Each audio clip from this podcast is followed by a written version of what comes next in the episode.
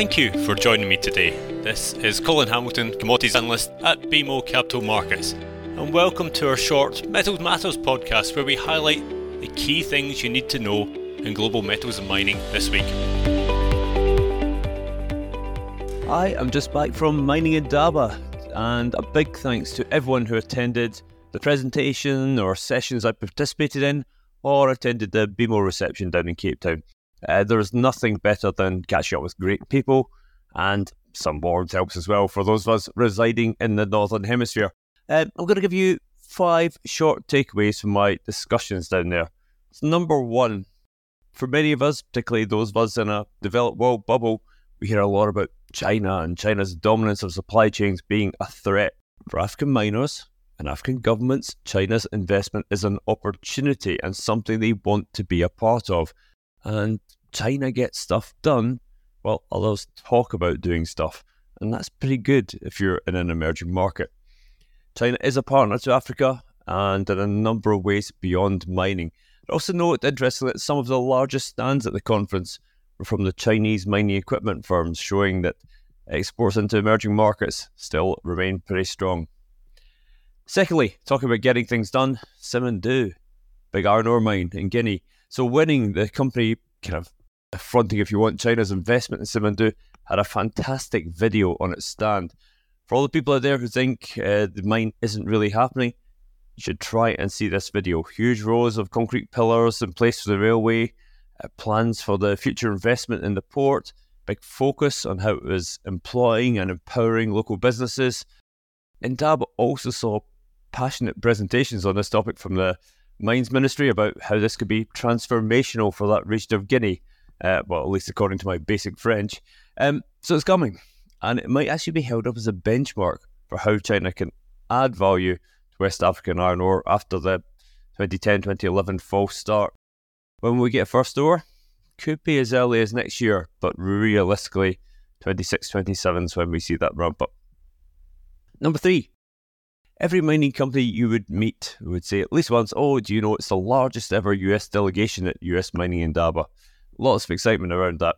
And there is no doubt the US is getting much more serious about securing raw materials. We're going to see some infrastructure spending announced as well. We're really only seeing the initial steps in terms of action. Uh, there were lots of mining companies complaining about a, a lack of funding options, and I would argue that given it is a cyclical sector, the funding model probably still needs to change a bit. I um I believe we might need to see some caps and collars on realized prices to de-risk projects, and that would get some stuff done, provided the capital costs are realistic, which is undeniably a bit of a problem still in the mining industry. And number four, supply cuts still required in certain commodities, and in some of these we're in a bit of a who blinks first type of scenario every miner would point to someone else having to take the hit. And I would say for that, and particularly for South Africa, the PGM sector is perhaps front and centre of that. Balance sheet's been bolstered by the past couple of years. There's a high chrome ore price that's providing some with tailwinds. The sector which seems intent on a long battle to destruction rather than one making rational decisions about near term capacity.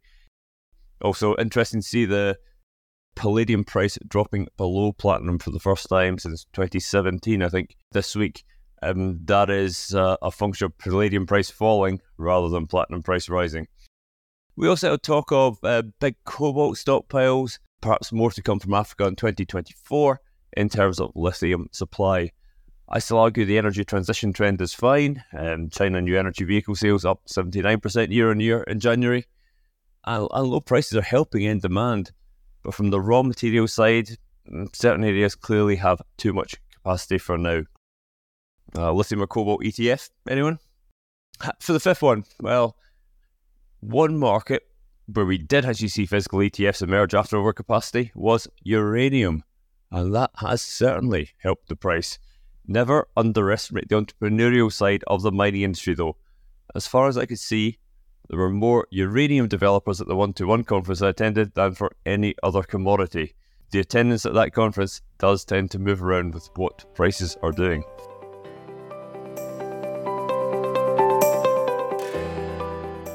I suppose, keeping on the theme of uranium, the past couple of weeks have seen another recent record for uranium prices. if you look at a year on year price move chart for the major commodities under our coverage, it's frankly ridiculous. Uh, gold's a little bit higher. Most are lower year on year. Uranium's up about 100%. So, what's happened recently? On the demand side, or at least the demand sentiment side, we've seen nuclear power officially labelled as strategic for the EU's power sector decarbonisation. And we've seen the European Small Modular Reactor Industrial Alliance launched.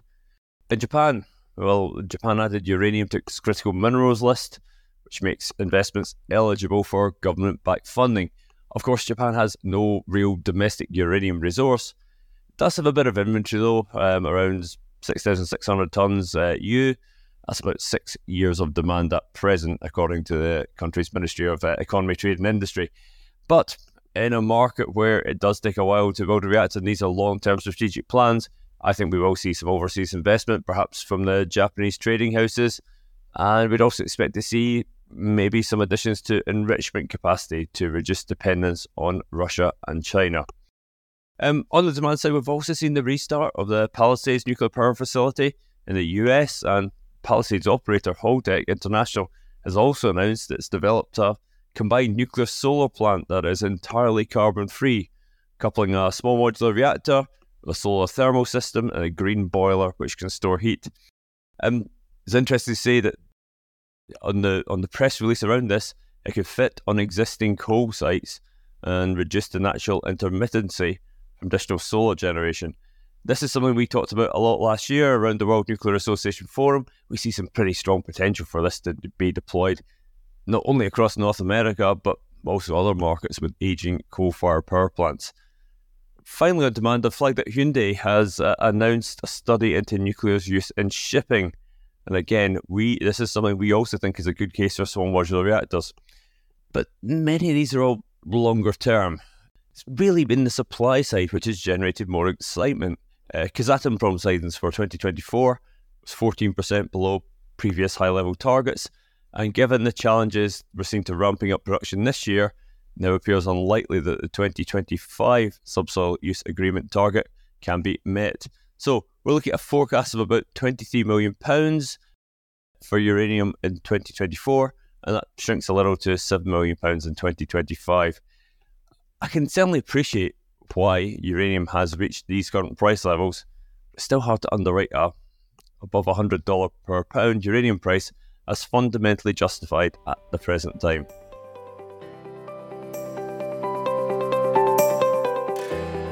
I discussed copper at length in the last Metal Matters, but I wanted to give an update given the importance of any copper price move to the wider sector. Of course, I'm being asked a lot why the LME price hasn't moved yet. It's because Chinese purchasers have been heading off on holiday for Lunar New Year, while tighter credit liquidity at this time of year means that inventory holdings are typically depleted. Then, and it can be four to six weeks after Lunar New Year, the buyers call in the market increases again. And that's when the raw material tightness transfers into a tighter, refined market. Let's talk about the precedents here. Periods in the past when copper TCs have dropped below $30 a tonne.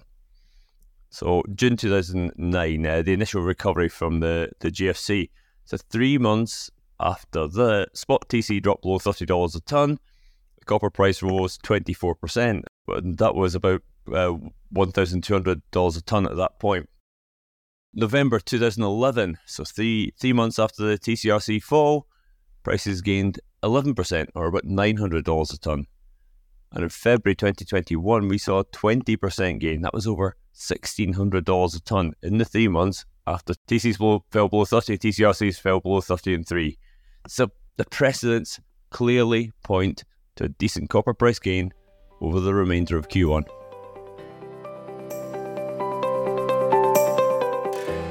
Close things off, I wanted to talk about a really interesting data point my team pulled out of the massive splurge of Chinese data for 2023 as a whole. So, China's got about 5,000 registered coal enterprises all in all, and they produce over 4 billion tonnes of coal. So 36% of them, that's about 1,800 companies, were loss making last year. 2015, which is when we saw the Beijing government somewhat panic about the coal industry, only 34% of firms were losing money. But if we put it in context, last year the 5,500 kcal coal price, FOB Qinhuangdao, averaged about uh, 966 RMB per tonne. That's more than double the 2015 average level. Yes, long term contracts were settled at prices perhaps below this, but even so, it implies the cost structure the Chinese coal industry has moved up more aggressively than thought in recent years. There are three things I'd like you to think about regarding this. The first is obvious. We perhaps need to be thinking about a through cycle price that reflects this cost inflation, and that would be higher than previously envisioned and potentially makes the NDRC official price range somewhat impractical. The second is that well, if this is happening in coal, it's probably happening in other commodities. China is a marginal supplier of a number of raw materials, zinc iron ore, zinc, bauxite. But perhaps we need to look at the short run marginal costs of these differently. And lastly, well, my big worry is still the quality of loan books at Chinese banks, which are undoubtedly deteriorating. At some point, we might have to see some supply side reform, consolidation, and reflation to fix these and stop this perennial losses in some of these industries. Actually, there's one more very important thing I want to flag.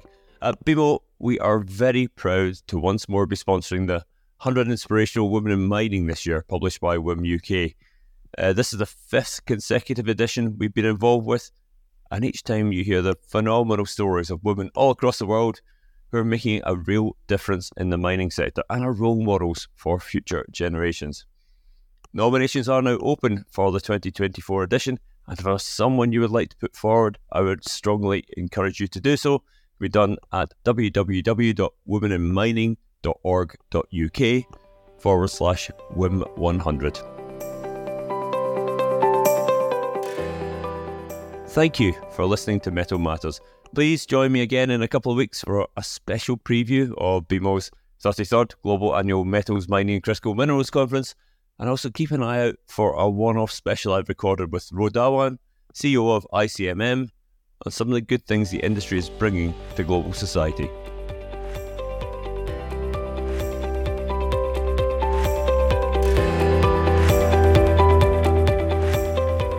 That was Metal Matters, presented by BMO Capital Markets Equity Research. You can subscribe to Metal Matters on Apple Podcasts and other podcast providers, or visit our website at researchglobalzero.bmocapitalmarkets.com to listen to more episodes, including our other podcast series, BMO Equity Research in Tune. If you have feedback or suggestions for upcoming podcasts, please do share it with me at colin.hamilton at bmo.com.